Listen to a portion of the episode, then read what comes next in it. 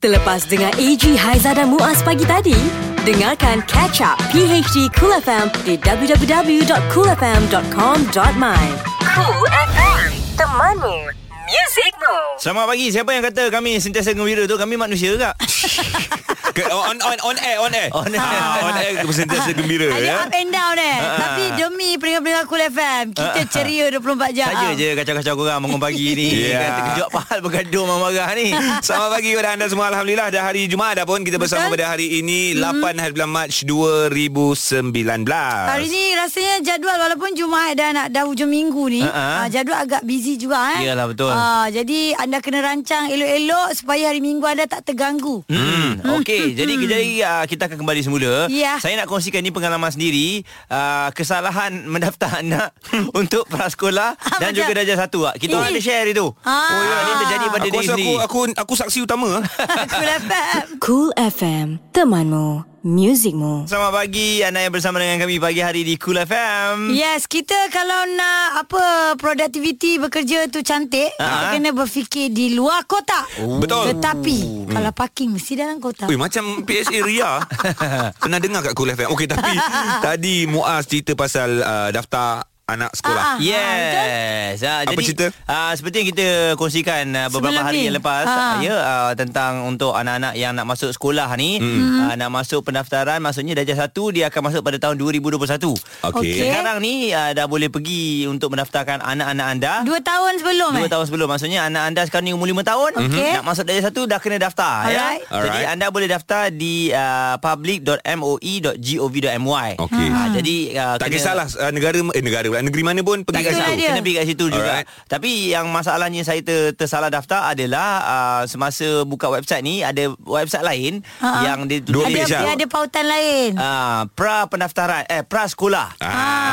Pendaftaran untuk pra sekolah dan pendaftaran untuk darjah 1. Jadi saya tersalah, saya pergi masuk dekat darjah pra sekolah. Okey, maknanya tapi kalau pra sekolah darjah 6 memang pra kan? Bukan 6 tahun. Kiranya tadika di dalam sekolah. Ada.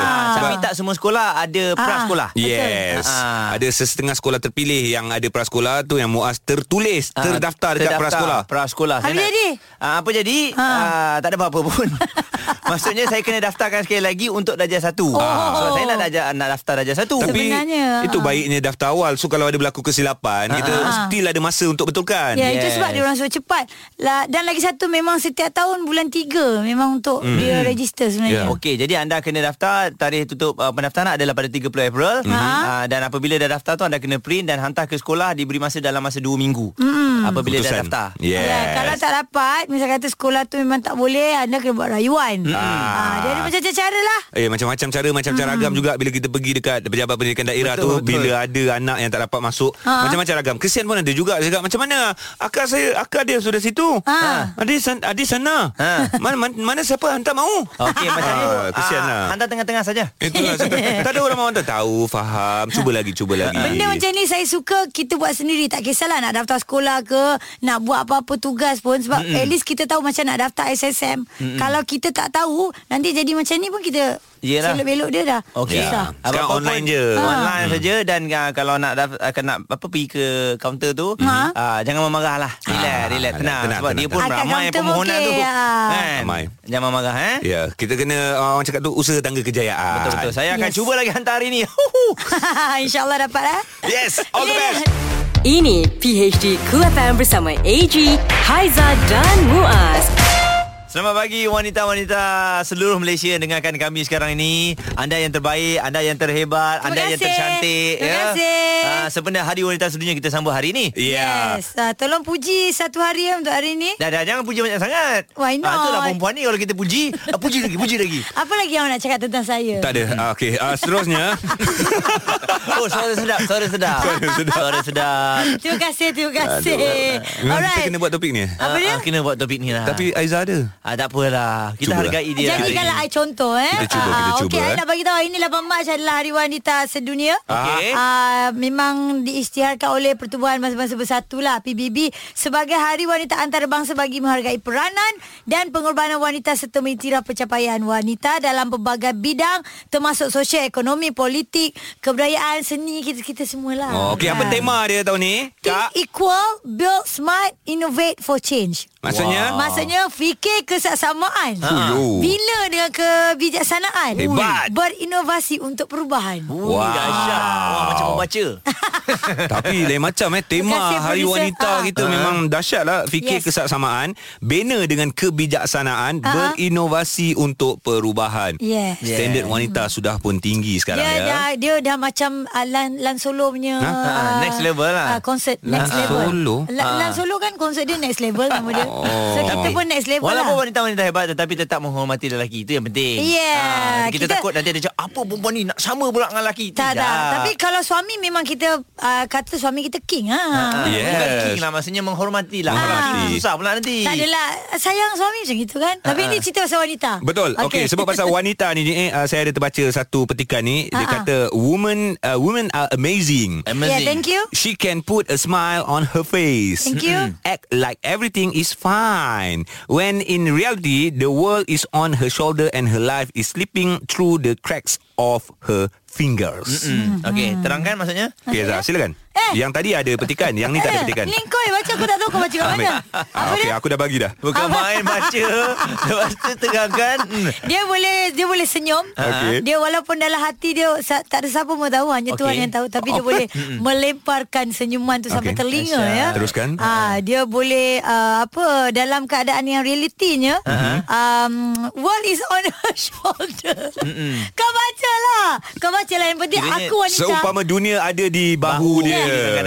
Aku tak perlu terangkan kerana aku adalah wanita. Lelaki yang kena faham. Bagus. Okey, dia menang lah. Okey, dia menang lah. Sebab hari ni hari dia, kita bagi dia menang. Kejap lagi dia bawa geng pula. Yes. Kita ada dua lagi geng. Oh, bahaya ni. Kejap lagi dia sampai ya. Okey, tapi tetamu kita memang cukup hebat dengan kehidupan yang dilaluinya. Cool FM, Temanmu Music Room. Selamat pagi, anda yang bersama dengan kami. 8.18 pagi. Hari ini Hari Wanita Sedunia, kita sambut di seluruh dunia ya. Hari yang lebih fokus kepada golongan wanita. Sebab hari-hari kita meraihkan wanita. Yang dah berumah tangga tu, of course, setiap hari 24 jam bersama dengan isteri. Yang belum berumah tangga, sering bersama dengan ibu. Walaupun ada di antara anda yang merantau, duduk seorang, tapi still kita kena report kepada wanita ya. Apa-apa pun kita orang tetaplah menjadi apa orang kata tulang belakang. Di atas kejayaan seorang lelaki mesti adanya wanita gitu. Jadi seperti yang kami janjikan, Borak Kul hari ini kami ada dua tetamu hebat ya. Kita ada Fiza Sabjahan dan juga Kak Zarina Zainuddin. Selamat pagi. Alhamdulillah, selamat pagi. Selamat Hari Wanita. Selamat Hari Wanita. Terima kasih banyak-banyak. Dua wanita hebat dengan kecekalan dan juga cerita yang tersendiri kita bawakan pada hari ini. Mungkin sedikit sebanyak memberikan motivasi, memberikan inspirasi kepada pendengar-pendengar Kul FM. Kak Zarina, boleh tahu usia ke? Boleh. Kalau tak, rahsia lah. Alamak, kena terjawab. Nampak. Itu soalan cepu mas tu. Wanita suka rahsia usia tau. Okey, Kak dah 48. 48 betul. Tak macam 48 selalunya kita akan jawab macam tu lah. Nampak Kak Ina tanya, asal makin muda ni, apa rahsia? Pulut kuning ke? Yelah, makan pulut kuning hari-hari. Kulit kita cantik. Macam orang Siam. Orang Siam kan makan pulut kan. Kita makan hari-hari.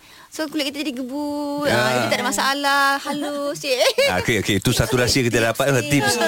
Okey, Fiza pula berapa umur sekarang? Fiza umur 37. 37. Muda 11 tahun lah. Haiza lagi tua dia. Tapi tak apalah, umur ni sekadar umur kan. Yang penting Hari Wanita Sedunia. Baru nak puji. Jangan cakap tua ke apa ke, yang penting wanita. Yes.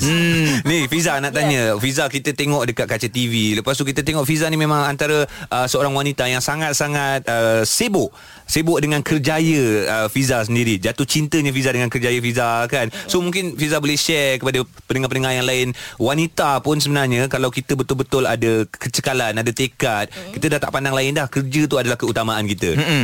Kalau nak cakap tentang wanita ni memang hebat lah kan. Kita tak menidakkan keupayaan lelaki. Tapi sebab wanita ni memang diberi keistimewaan untuk lebih sensitif. Betul. Kemudian kalau kita buat apa-apa, insyaAllah kita akan lebih fokus. Bukan cakap lelaki tak fokus. Betul. Tapi wanita ni dalam satu masa dia boleh buat macam-macam. Kita boleh buat tanggungjawab lelaki. Yes. Kita kalau wanita yang bergerak ibu macam Haiza kan, pagi-pagi tengah hari, kejap lagi dia nak ambil anak dia balik sekolah. Dia akan uruskan anak sebelum pergi kerja. Lepas tu uruskan suami. Dalam masa yang yang sama boleh kawal emosi. Itulah wanita. Kalau macam Fiza pula, mungkin disebabkan kalau dalam keadaan sekarang ni Fiza tak ada suami, tak ada rumah tangga. Tapi kerjaya dan juga keluarga tu sebenarnya seiring. Walaupun tak ada suami, tapi fokus pada mak, pada anak-anak buah. Itu memang priority lah sebenarnya. Tapi kerja pun memang, kalau kita tengok Fiza punya kerja melebihi waktu personal ni.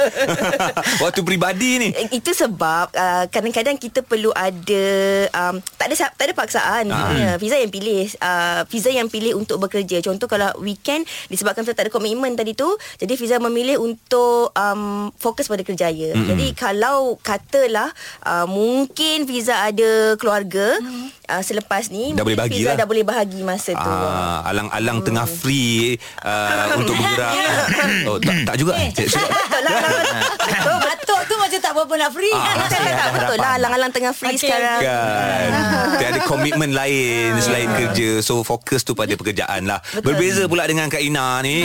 Kita sedia maklum apa yang Kak Ina paparkan dekat laman sosialnya mendapat perhatian ramai sangat dengan kecekalan yang Kak Ina lalui dan juga sedang hadapi sekarang ni Kak Ina kan. Tapi itulah perkongsian dia, memang semua sedia maklum. Kak Ina sangat cekal, sempat lagi berurus niaga, jaga anak-anak lagi. Kekuatan tu datang dari mana, Kak? Oh, itulah Allah bagi. Sebenarnya kita kena sabar. Itu je lah yang kita boleh buat kan. Sebab macam mana pun kehidupan perlu diteruskan kan. Apa-apa pun, apa yang jadi pun, dah terjadi, tetap terjadi. Dan kita perlu meneruskan hidup kita. Sebab anak kita dia makin meningkat dewasa dan perlukan sokongan kita. Jadi kita tak boleh down. Kalau kita down, macam mana nak jaga anak-anak kan. So saya, dengan kerjaya saya, dengan anak-anak saya, dengan keluarga yang besar, jadi saya rasa alhamdulillah, yang penting kami sekeluarga hidup aman damai. Walaupun saya ada masalah macam ni, tapi sokongan keluarga tu penting. Dia macam apa-apa, kalau macam kalau masalah tu kadang-kadang orang kata dia ni tak ada suami ke? Sikit-sikit dia seorang je buat. Suami dia tak pernah nampak. Suami saya, takkanlah saya nak apa-apa kat situ. Kadang-kadang dia tak suka banyak benda-benda, video-video yang saya tak postkan. Sebab apa? Sebab ada suami saya. Jadi yang saya post tentang diri saya, kadang-kadang saya dengan anak saya.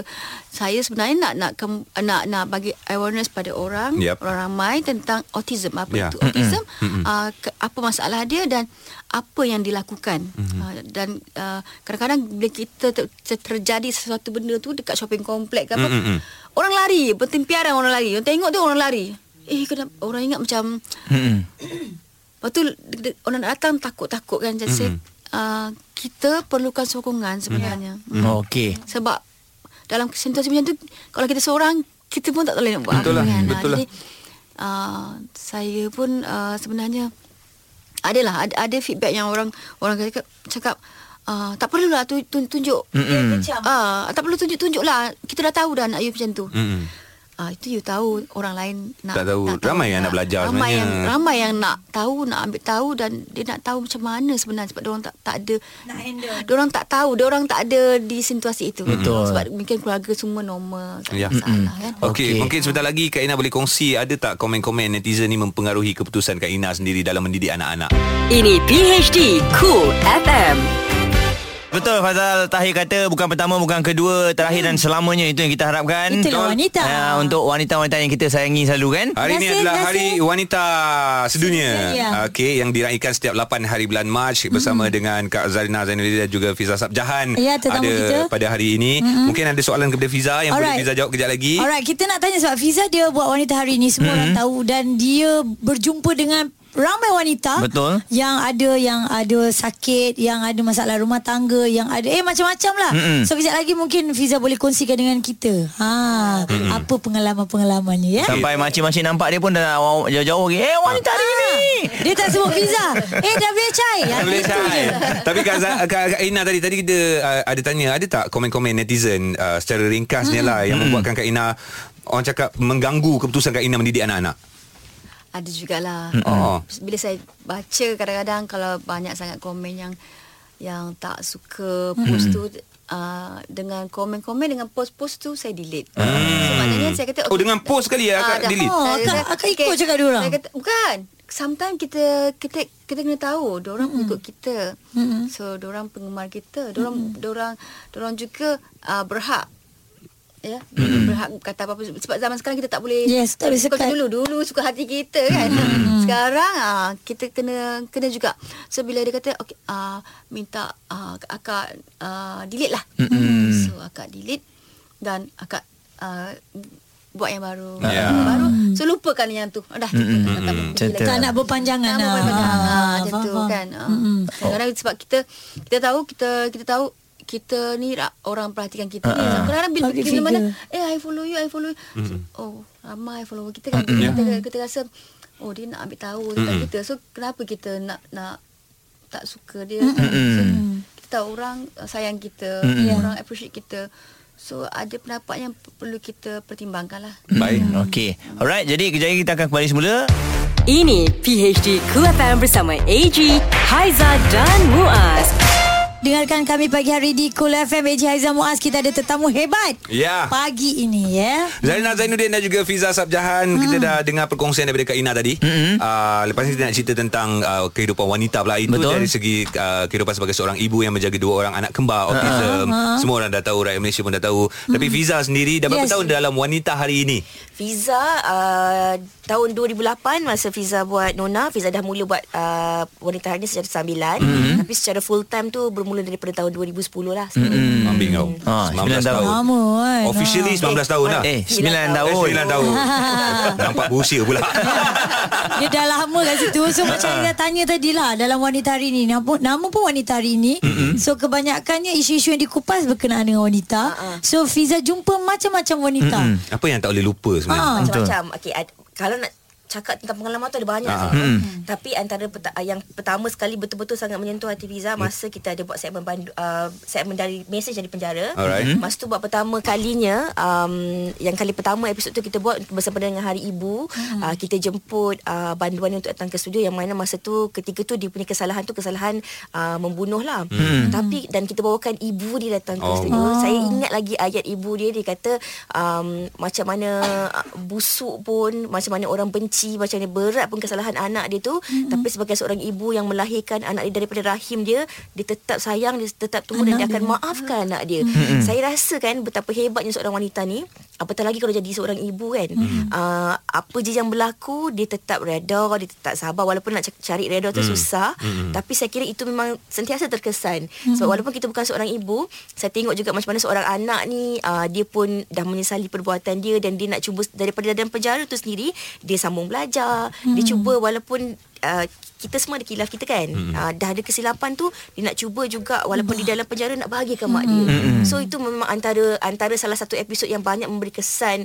Sebenarnya ada juga lah membuat satu titik perubahan dalam diri Fiza sendirilah. Kuat seorang wanita. Fiza cakap pun dia nak menitiskan air mata ni. Betul kan. Tahun bila tu ingat lagi tak? Agak-agak pengalaman yang hebat. Tahun 2015 tak silap Fiza. 2015 Apa terjadi pada wanita tersebut? Dikenakan hukuman? Dia tidak dikenakan hukuman gantung. Tapi rasanya dia sepatutnya ketika tu dia akan dibebaskan dalam tempoh 3 tahun lagi lah. Mungkin dah bebas sekarang. Alright, itu story daripada Fiza yang memang jumpa secara real orang-orang ni semua ya. Dekat studio jumpa apa semua. Macam Kak Zarina pula dengan anak-anak macam Eji kata tadi, berkongsi segala-galanya. Tetapi adakah akak membiarkan orang-orang yang komen tu kontrol akak? Orang yang komen kat laman sosial ni bukan kontrol lah. Kadang-kadang kita kena dengar pendapat orang juga kan. Jadi mana yang baik akak jadikan teladan, buruk tu akak buat tak tahu je lah. Kalau akak rasa perlu delete, akak delete lah. Kalau tak perlu, akak teruskan je lah. Sebab sometimes orang tak tahu apa yang berlaku dalam hidup kita sehari-harian kan, pada pagi. Sebab bagi akak macam Instagram adalah laman sosial yang akak perlu, yang macam diary. Betul? Kita ada diary. Kita ada diary, kita tulis hari ni kita buat apa perasaan kita. Tapi sekarang kita tak ada. So kita tak tumpukan pada diary. Kita pagi-pagi cari handphone. Betul lah dari kita tu. Betul lah dari kita sebenarnya. Hari ni segar ke apa ke benda apa yang kita buat, masak ke semua. So termasuklah cerita peribadi yang kita nak kongsikan. Sebab rasanya kita ni berkongsi dengan masyarakat, so kat luar sana untuk sama-sama rasa apa yang kita rasa, macam mana kita alami. Dan ada yang lebih teruk, saya pernah tengok masa tu saya anak dara lagi, saya syuting dekat Cengke, Pahang. Saya syuting, lepas tu saya syuting dekat kawasan rumah FELDA. Anaknya disimpan, dikurung dekat satu tu, dekat dikurung dan diikat. Jadi saya kata kenapa dibuat, masa tu saya tak tahu kan, kenapa buat apa masalah budak ni kan, kenapa buat macam tu, budak tu meronta-ronta semua kan. So akak dari situ akak cakap ada masalah mental ke apa kan, sebab kita tak tahu langsung tentang autism masa tu kan. Lepas tu saya tanya dengan mak dia marah saya. Mak dia kata, awak tak tahu, jangan tanya apa-apa. Awak jangan tanya apa-apa. Dia cakap, oh, tak maaflah Kak, saya kesian tengok dia kan. Lepas balik tu macam saya lupalah sekejap. Lepas tu bila saya refresh balik, dulu saya pernah tengok budak ni macam ni kan. Lepas tu bila saya alami, saya kata, ya Allah, aku tak nak buat anak aku macam ni. Tak adil untuk diorang ya. Walaupun sekarang ni saya tinggal rumah yang saya tinggal ni saya beli daripada orang Cina. Cina ni pun ada anak autism yang dipagar rumah. Kita tak buka pun pagar tu. So, anak saya kalau tunggu kat tangga tu, pagar tu tetap ada kat situ. Dia kata dulu anak dia sampai dia pagar, tak nak bagi turun bawah sebab susah nak kawal. So macam anak saya takkan pagar dia, saya takkan apa, saya lepaskan dia. Kalau saya kena gigitlah, kena apalah. Yalah. Saya biarkan sebab apa, saya rasa dia manusia. Perlu kita bagi dia, lagi-lagi umur dia dah macam tu kan. Dia perlu kebebasan. Patutnya pada umur itu dia dah ada girlfriend. 23 tahun ni kan? 23 lah. Kadang-kadang bila saya tengok dia tengok perempuan macam saya kata, ya Allah, kesian kalau adalah orang nak dipasangkan, saya nak pasangkan dia. Tapi kita pun tak boleh mengharap orang nak kat dia kan. Jadi kita cakap, kita jagalah, insyaAllah boleh jaga, kita jaga elok-elok. Tapi kami pasti akak sebagai seorang ibu, akak mengetahui segala-galanya 100% tentang anak-anak akak. Betul. Dan itu yang akak lakukan terhadap dua orang anak akak, anak-anak istimewa yang berusia 23 tahun ini. Yang akak tunjukkan sebenarnya apa yang dilalui saban hari. Betul. Sampaikan digigit, dipukul oleh anak sendiri. Tapi akak sebagai ibu tak ada rasa jemu. Tak ada rasa jemu dan tak ada rasa sakit pun. Walaupun hakikatnya sekaligus sebenarnya memberi kesedaran kepada orang ramai bagaimana untuk bersama-sama menjaga anak autism ni. Dan sekarang ni kalau kita lebih ramai yang berani untuk berkongsikan di Instagram dan kan, sama-sama support sebenarnya. Itu yang penting sebenarnya. Okey, kejap lagi kita akan kembali semula. Wahai wanita semua, jangan ke mana, kembali selepas ini. Okey, Cool FM. Cool FM, The Malu Music Room. Selamat pagi wanita-wanita cantik semua. Ya, 8.51. Hari Wanita Sedunia. Sebenarnya saya baca tadi lagu tu, Beautiful Girl. So hari ini semua lagu tu lah. Selamat Hari Wanita kepada anda semua. Kita raikan sama-sama. Bila sebut raikan tu, tak semestinya kita kena buat parti ke apa. Cukup dengan menghormati wanita, itu adalah satu keraian untuk mereka ya. Okey, jadi Fiza, pendapat Fiza sendirilah untuk wanita-wanita yang takut untuk ke depan ya, yang takut untuk memberitahu hal sebenar walaupun sebenarnya dia mungkin ditindas, tak dilayan apa kemahuannya kan. Kadang-kadang hormat, terlampau hormat sangat pun susah. Nampak juga pula, makan kan? Diri sendiri hormat kan? Jadi takut, jadi tak berani, tak ada keyakinan diri. Macam mana tu? Sebenarnya zaman dah berubah kan. Kalau zaman dulu-dulu tu mungkin kita takut sebab kita takut kalau kita luahkan, kita ceritakan, kita kongsikan, kita tak ada tempat nak pergi. Tapi hari ini bukan bermakna kita meluahkan ataupun kita ke depan tu kita membelakangkan sesiapa yang ada dalam hidup kita tu. Tapi sebenarnya kita ada banyak ruang. Kita jangan biarkan diri kita jadi mangsa. Sebab kalaulah kita ni mangsa keganasan rumah tangga, ada badan-badan tertentu yang kita boleh pergi.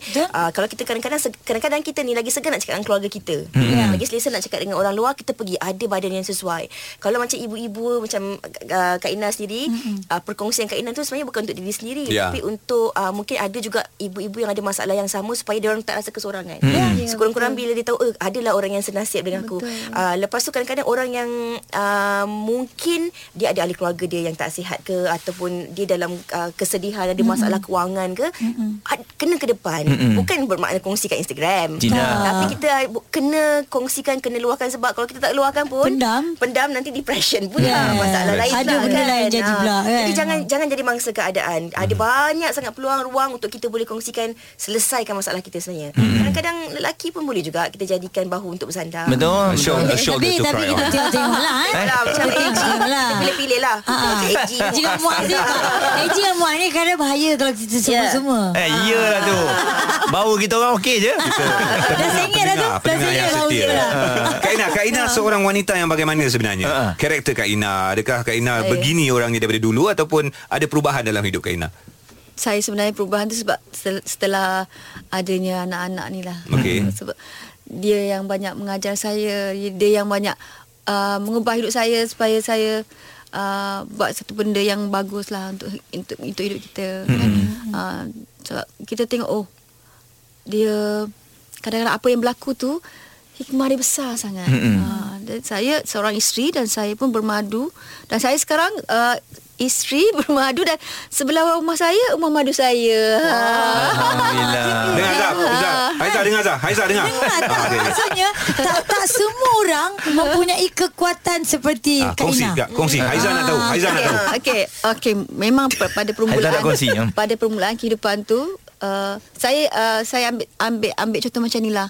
Okey, saya ni yang nombor 2, isteri nombor 2. Jadi yang itu pertama, hormat yang pertama dulu, bagi laluan pada dia, sebab ya, suami lebih kenal dia dulu. Susah senang dengan dia dulu. Kita bila suami dah senang baru kita ada.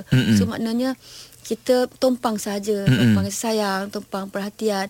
Jadi bila kita musawah macam tu, lama-lama kita akan rasa tenang, dan kita rasa ini adalah kakak kita, ini adalah orang yang, bagi saya dia adalah orang yang menyelamatkan saya, yang bagi ruang untuk saya, dia terima saya dalam kehidupan dia. Itu Alhamdulillah, syukur sampai dah 26 tahun pun saya kahwin, hidup bermadu.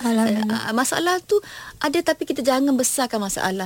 Benda kecil jangan besarkan. Bagi saya, yang boleh telan tu telan je lah. Jangan sampai kita tua sebelum waktunya. Tapi Kak, nak tanya jugalah, alang-alang akak dah sentuh bab poligami ni kan.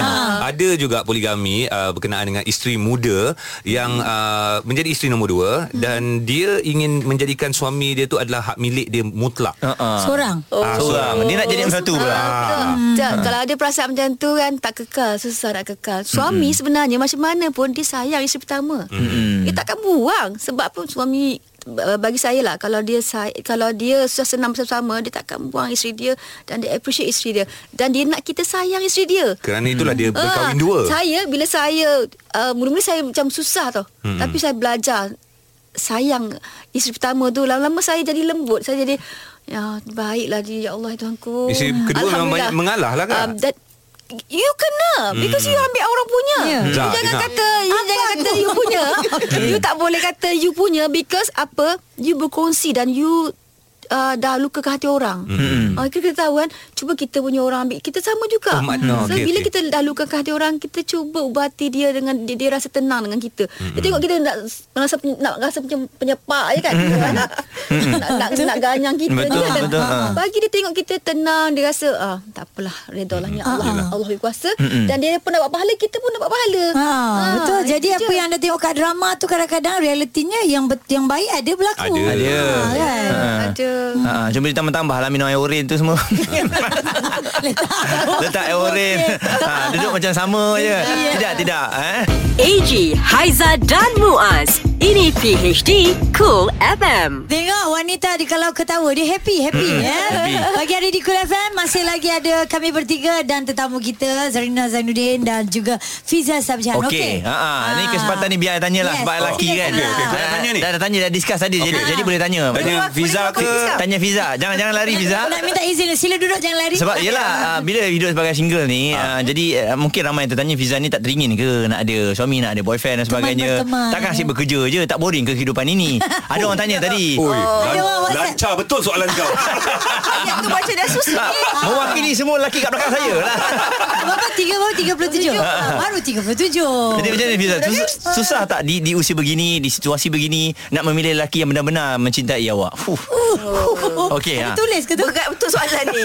Tapi sebenarnya betul susah. Saya bukan Fiza je. Bila kita dah di peringkat usia ni, satu pula kadang-kadang kita rasa kita dah ada kerjaya, kita dah ada stability kat kerjaya kita dah ada kat comfort zone, dah rasa selesa. Kadang-kadang kita terlupa yang kita perlukan lelaki. So macam kita sibuk dengan kerjaya, kita sibuk dengan keluarga kita, kita sibuk dengan benda-benda lain, sampai kan kita rasa sebab aku boleh buat semua sendirilah. Kenapa pula nak perlukan lelaki? Macam itulah. Dan kadang-kadang lelaki pun takut mungkin bila dia tengok seorang wanita tu terlalu dominan atau berdepan, dia takut nanti dia ni maintenance dia berapa Tapi cakap terus terang lah, dalam ramai-ramai yang awak jumpa tu, ada tak yang memberanikan diri berjumpa? Ada yang cara dia approach depan, yang umur seangkatan ke, yang bawah sikit ke, suami orang ke? Tapi apakah daya? Tapi betul, banyak budak-budak muda sekarang. Tapi kalau muda-muda macam mana? Nak kena beli pilihan? Tak lah, nanti nak top up kan pula. Patutlah dia tanya macam yang kenapa you tak call I? Top up I dah habis. Patutlah nampak Fiza share top up punya nombor tu dekat Instagram dia. RM10 lah, pandai-pandai lah kau top up. Siapa-siapa nak ambil lah, cepat dia dapat lah. Tunggu, okey. Jadi di kesempatan ini Kak Zarina mungkin kata-kata kepada semua wanita yang sedang dengarkan kami, ya, mempunyai nasib sama macam Kak, kekuatan itu dari wanita kepada wanita. Silakan. Okay, saya nak bagi satu pendapat untuk mereka-mereka yang ada anak-anak autism, tak kira lah autism ke Down syndrome ke apa, anak-anak istimewa kan. Jadi kita bagi kasih sayang, kita bagi ruang untuk mereka merasa hidup macam orang lain juga. Bawa dia keluar, bagi dia rasa apa yang indah kat dunia ni. Jadi memanglah mula-mula susah. Memang saya pun ada bawa anak saya ke London, saya bawa anak autism tu. Tapi saya rasa kalau saya tak cuba, tak tahu. Saya cuba. Walaupun dalam kapal terbang tu saya flight 12 jam kena pegang tangan dia, takut-takut, tapi okey alhamdulillah. Boleh cuma touchdown-nya dia mengamuk. Dia punya mengamuk tu kena sabarlah. Kena sabar sebab kesian dia. Dia pun nak merasa macam orang lain merasa. Ya, betul. Takkan kita sampai hati nak tinggalkan dia mana-mana kan. Jadi bawa mereka explore apa tempat yang mereka kita nak pergi, apa yang kita nak rasa dia orang pun nak rasa. Nak swimming ke, nak apa ke, bagi dia orang rasa. Dan sebenarnya boleh bercakap dengan dia dengan hati kita. Kita bercakap mungkin anak body language. Mungkin anak saya tak boleh bercakap yang Azil tu kan. Tapi bila kita cakap tu dia faham. Kita cakap, kita bagi tahu dia yang kita sayang dia.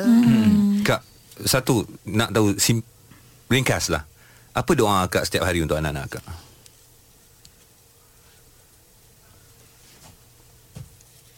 Yalah, Kak yang tahu.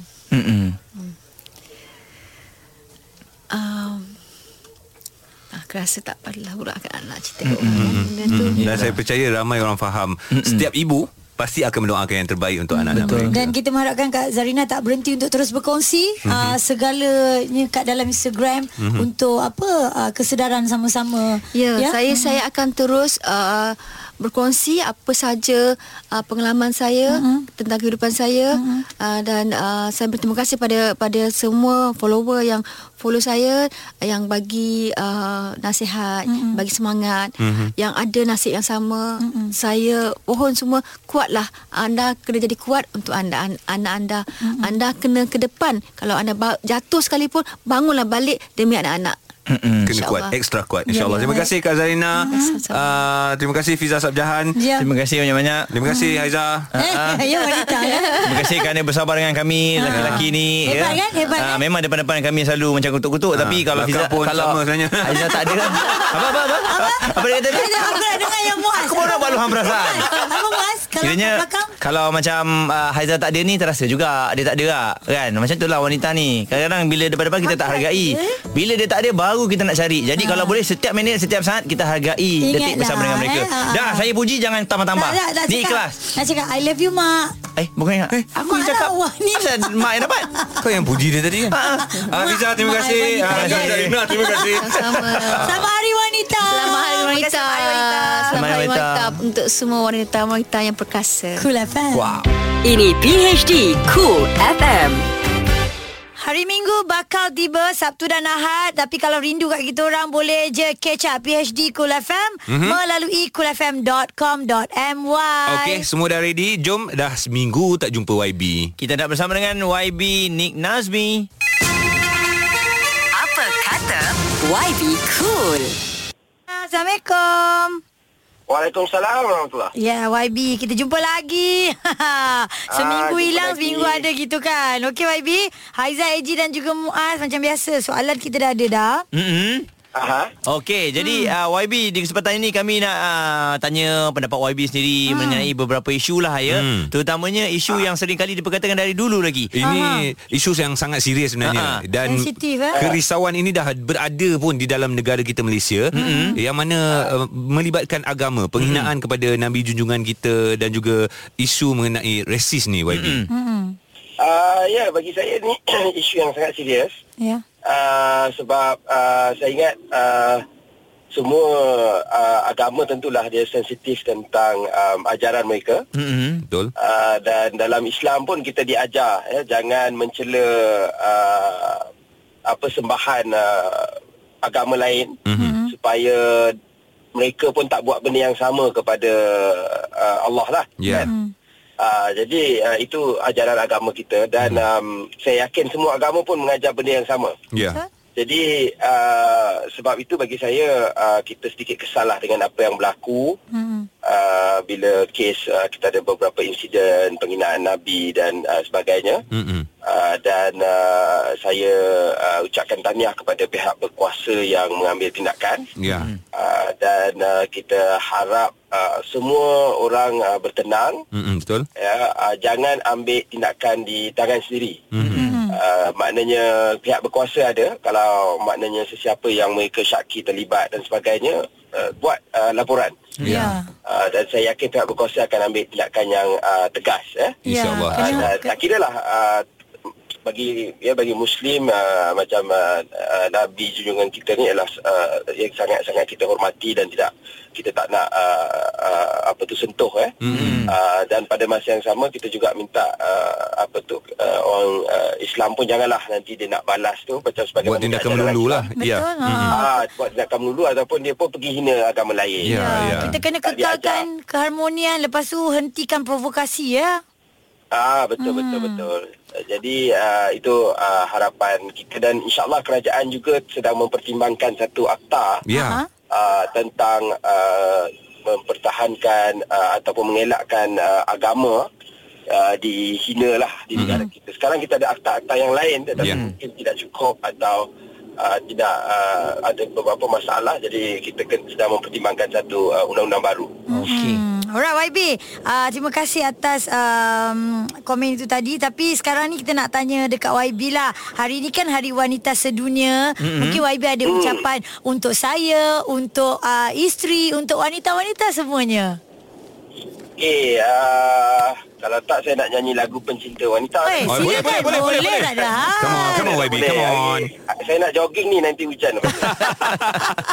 Jadi apa tu, saya ucapkan selamat menyambut Hari Wanita Sedunia kepada semua wanita. Thank you. Yang ada. Mm-hmm. Jadi bagi saya sumbangan wanita ni cukup besar. Mm-hmm. Dan kadang-kadang kita pun tak sedar sumbangan tersebut. Baik. Terima kasih YB. Selamat jogging. Okey. Assalamualaikum. Salam warahmatullahi. Terima kasih sekali lagi kepada YB Nik Nazmi. Memang betul kita hidup di dalam Malaysia. Kesepakatan itu perlu. Dan yang paling penting, rasa hormat, menghormati antara satu sama lain, antara kaum, antara agama. Itu antara isu-isu yang perlu kita titik beratkan agar negara kita ni terus kekal harmoni, ya. Baik, kita akan kembali selepas ini. Terus bersama kami, Cool FM. Cool FM, The Malu Music Room. Untuk anda yang berada di Kuala Terengganu 93.6 FM, standby. Ya, sahabat Kul akan berada di sana. Dapatkan stiker-stiker untuk anda menang RM200. Dan sekarang ini, seperti biasa, kita akan berikan kepada anda apa yang viral, apa yang menjadi buah mulut sepanjang minggu ini. 5 yang trending bersama PHD Cool FM. Alright, yes, sebenarnya okay, bukanlah sepanjang minggu ni pun. Yang berlaku semalam je, kita dah ambil dah story dia. Tiap-tiap hari ada. 5. Alright, ini cerita yang berada di Australia, ya. Penduduk di Cardwell berduka apabila buaya kesayangan mereka ditemukan mati akibat ditembak pada kepala hari Khamis yang lalu. Buaya yang diberi nama Bismarck sangat popular dalam kalangan penduduk tempatan dan pelancong berkunjung ke Cardwell. Dianggarkan berusia sekitar 80 tahun. Reptilia yang sepanjang 4.5 meter itu ditemui terapung oleh seorang nelayan. Dan Cardwell ucapkan selamat tinggal kepada salah satu daripada daya tarikan terbesar inilah. Itu dia. Panjang 4 meter, kain baju Melayu belum jahit. Betul. 4 meter setengah. Boleh buat sepasang. 4. Ini kerana RM8 sanggup menggadai akidah nilai solat Jumaat bagi sebilangan pekerja sektor perkilangan di Melaka. Diibaratkan hanya RM8 dan sebungkus ayam goreng apabila sanggup disogok majikan menerima habuan berkenaan untuk ponteng menunaikan ibadah tersebut. Bagi majikan, mereka menyogok pekerja dengan habuan itu berikutan kegagalan. Setengah pekerja memanfaatkan peluang 2 jam yang diberikan majikan kepada mereka yang menunaikan solat. Mendedahkan dengan lebih lanjut, Mufti Melaka mengadakan ataupun memberi aduan daripada orang awam, khususnya pekerja kilang, bahawa ada antara mereka tidak dibenarkan majikan menunaikan solat Jumaat. Perkara ini sangat-sangat serius. Maklumat perlu diambil dan tindakan juga perlu dikenakan, ya. Yes, RM8 punya pasal tak pergi sembahyang Jumaat. 3. Yang pergi sembahyang Jumaat pun jangan makan je, tidur lepas tu. Peringatan bersama untuk kita juga sebenarnya. Baik, ini di Hong Kong, syarikat telekomunikasi China Huawei memfailkan saman terhadap Amerika Syarikat kerana didakwa menyekat perniagaannya untuk berkembang dalam pasaran global. Ya, menurut portal berita CNA, ya, Amerika Syarikat telah melarang teknologi Huawei di negara itu dan mendakwa syarikat itu menjalankan perniagaan yang tidak mengikut perlembagaan yang ditetapkan. Berikutan dakwaan tersebut, Huawei menyatakan rasa tidak puas hati dan bertindak menyaman kerajaan Amerika Syarikat. Ada keluar yang pattern baru pula. Dia takutlah tu macam persaingan juga ni sebenarnya. Dia saman kerajaan Amerika. Habis cerita. 2. Come on Zah, come on. Cerita yang menarik ni, cerita yang menarik. Liga juara-juara, Buffon kempunan lagi. Dari Parma ke Juventus dan kemudian Paris. Kerja Gianluigi Buffon boleh dianggap cemerlang dengan kilauan pelbagai trofi domestik, Eropah dan antarabangsa. Di dalam koleksinya sudah ada kejuaraan Piala Dunia, Piala UEFA, dan 9 kejuaraan Serie A. Namun trofi saingan kelab tertinggi Eropah, Liga Juara-Juara, dia belum berjaya. Tak dapat lagi Belum. Jadi penjaga gol Itali ini sekali lagi menyaksikan peluang merebut kejuaraan itu selepas Manchester United bangkit. Selepas. Apa? Baca tadi dah cantik dah. Selepas dia terlepas. Manchester United bangkit daripada ketinggalan 2-0 pada perlawanan pertama untuk menewaskan Paris Saint-Germain. Macam salah ya. Kesian Buffon. Tak apalah, kita fahamlah cerita tu. Terima kasih. Tapi kalau perempuan ada sanggul Buffon. Ada sanggul Buffon. Aku suka kek cipon. Bersatu. Unit Pemantauan Isu Hina Islam. Ini sangat penting. Negara kita Malaysia kecoh dengan isu ini.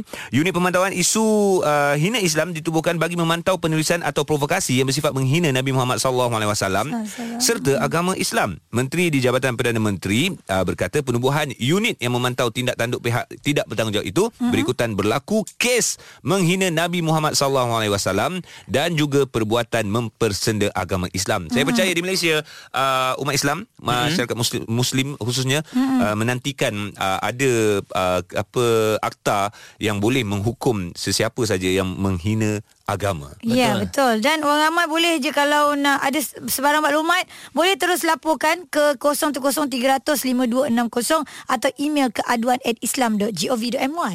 Ini PHD Cool FM. Yang panas lagi hangat. Ouch! Lidah pedas. Lidah pedas. Bersama Sister Cool. Hello, hello, hello. Kopi Omila. Selamat hari Jumaat, yo.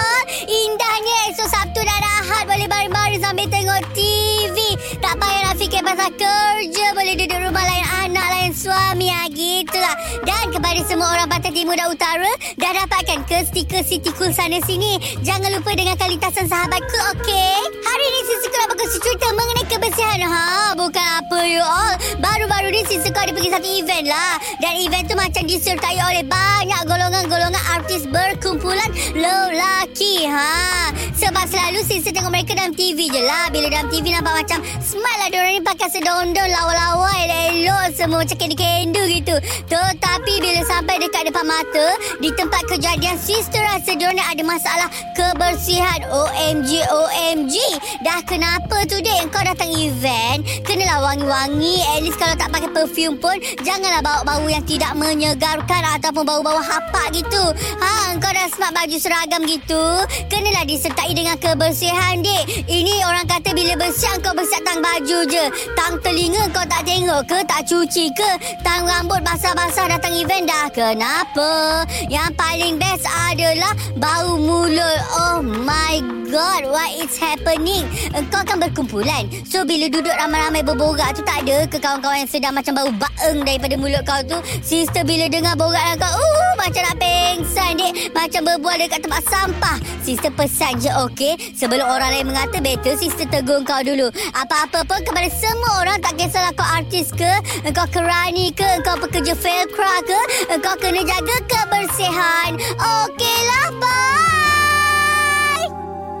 Ini PHD Cool FM. PHD 3, 2, 1. Situasi yang memerlukan extra time demi masa depanmu. 3. Bang, tolonglah saya. Saya perlu lebih masa. Sikit je lagi. Aku dah bagi kau banyak masa, kau nak masa apa lagi? Tolonglah. Abang tak bagi, habislah. Bagi apa ni? Tak bagi saya time lebih, habislah. Saya buang kat sini, Kang. Cepat. Sempat tak tu? Alhamdulillah. Lega. 2. Yang bagilah saya extra time. Saya nak kumpul duit lagi sikit je, lepas tu saya masuk Minang. Alah, lambatlah. Extra time awak ni, awak tahu tak? Ha. Bukan hari ni dengan besok sebulan tempoh dia. Habis tu, ini dah 10 tahun. Nah duit. Kita kahwin, itu tak ada duit, tinggalkan. Bye darling. Ini dah sudden death. Ini real time. Goal. 1. Main bola ni, siapa yang ada waktu extra time ni memang nonsen. Asal pula? Referee kayu. Salah ke referee? Memang lah. Sepatutnya 90 minit. Habis 90 minit. Jangan 94, 95, 96, Cuk, 97. Tapi akulah kan, tak adalah macam tahu sangat pasal bola ni. Tapi kenapa dah 90 berapa minit tu, tiba-tiba ada plus lagi 3, jadi 100 lebih minit. Macam ni, Poah, kau faham tak apa itu extra time? Faham, lebih masa. Itulah dia jawapan dia. Tapi dia boleh main sampai 2 jam ke? Okey, extra time. Kau faham extra time? Faham extra time. Itulah dia. Jawapan dia apa? Yang plus tu apa? Itulah extra time. Masa yang lebih, full stop. Tambah lagi kelempang. Cool FM, temanmu, muzikmu. Alau acam, diam-diam jatuh cinta. Janja. Pagi hari di Kul FM. Kejap. Sorry. Ini berapa hari bulan? Ini 8. Ya. Aduh, Azan. Rotek mati. Rotek mati. Kalau hari ni yang matinya baru teringat, payah. Aduh. Tak ada, aku tak ada kereta. Nak pinjamkan kau, aku tak ada. Ada, aku tak ada duit. Alah. Aku cuma bagi tahu je. Aku bagi tahu je. Rotek aku mati, so aku susah nak bergerak. Aku tak dengar tadi apa cerita siapa? Rotek. Cukai jalan. Tak ada. Dia kalau lelaki yang cakap macam tu, susah sikit orang nak tolong. Oh, iya ke? Kenapa? Tapi kalau perempuan yang cakap macam tu, ada ke orang nak tolong? Je, ada orang nak tolong ke? Ada.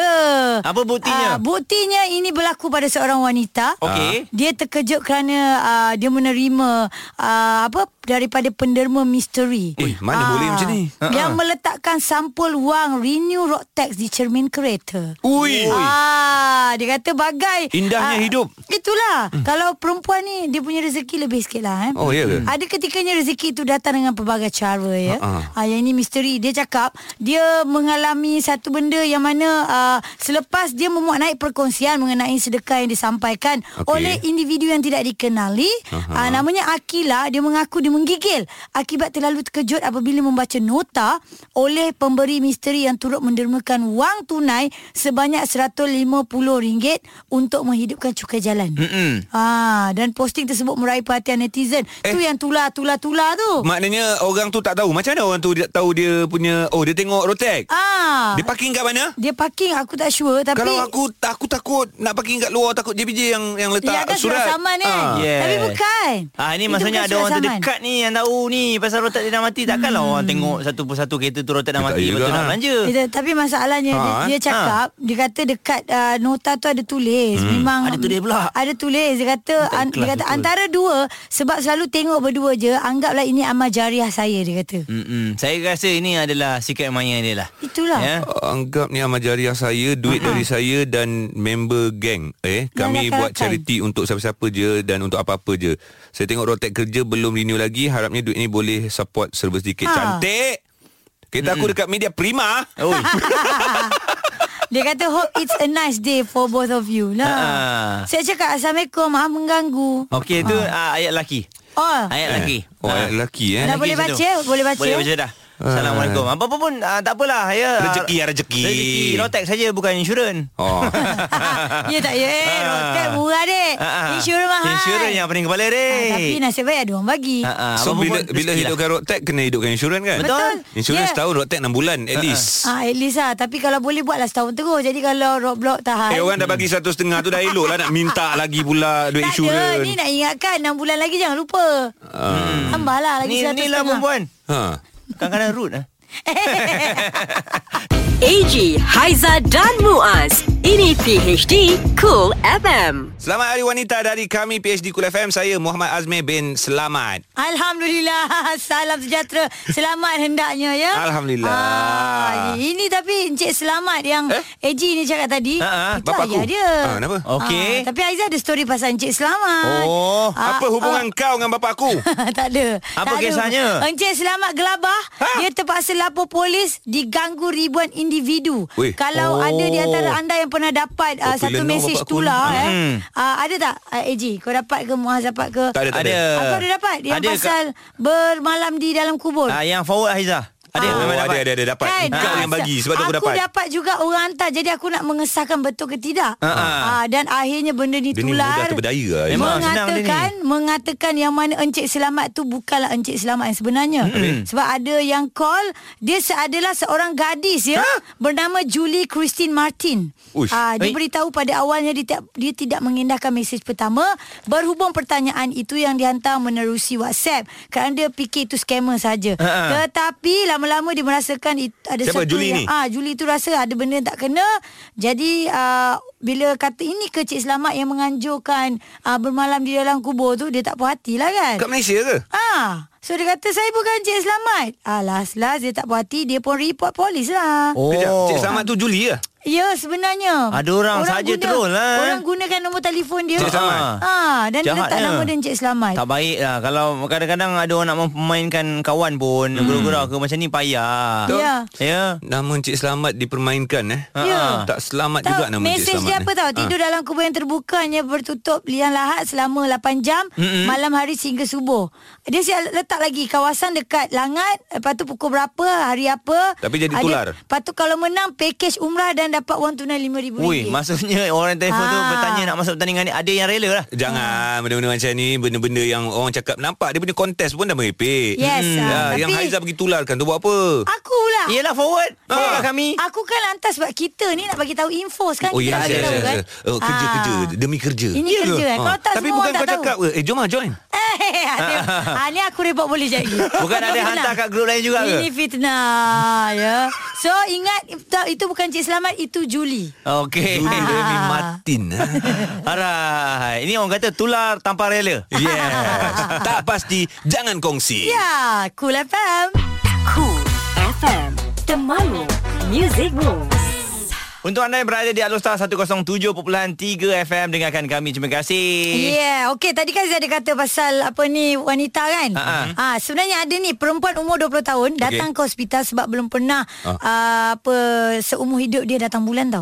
Tiba-tiba dia pergi cek. Dia kata beliau merancang untuk bernikah beberapa bulan lagi katanya. After few weeks, dia cek punya rupanya. Baru dia tahu. Dia ada lelaki dan dia tak pernah tahu dia lelaki. Serius lah? Serius lah? Cerita kat mana tu? Ini cerita Terhalang versi Sains. Oh, ni betul-betul ke memang? Dekat Twitter lah. Kat Twitter. Oh, mungkin dia ada masalah jantina, genetik dia dan dia lebih terdorong ke arah wanita. Yang dia perasan lah, rupa-rupanya dia adalah lelaki. Nak kahwin lah tu. Oh, okey. Terima kasih di atas perkongsian tu wanita. Baik, sekarang ni kita dengarkan PhD 321 lah. Banyak benda yang kita dah pening lagi. Kul FM. Apa pula Kul FM? Itulah. Situasi yang memerlukan extra time. Yang ni Kul FM. Kul FM Zah Kul FM. Kul FM. Yes. Kul FM, temanmu musicmu.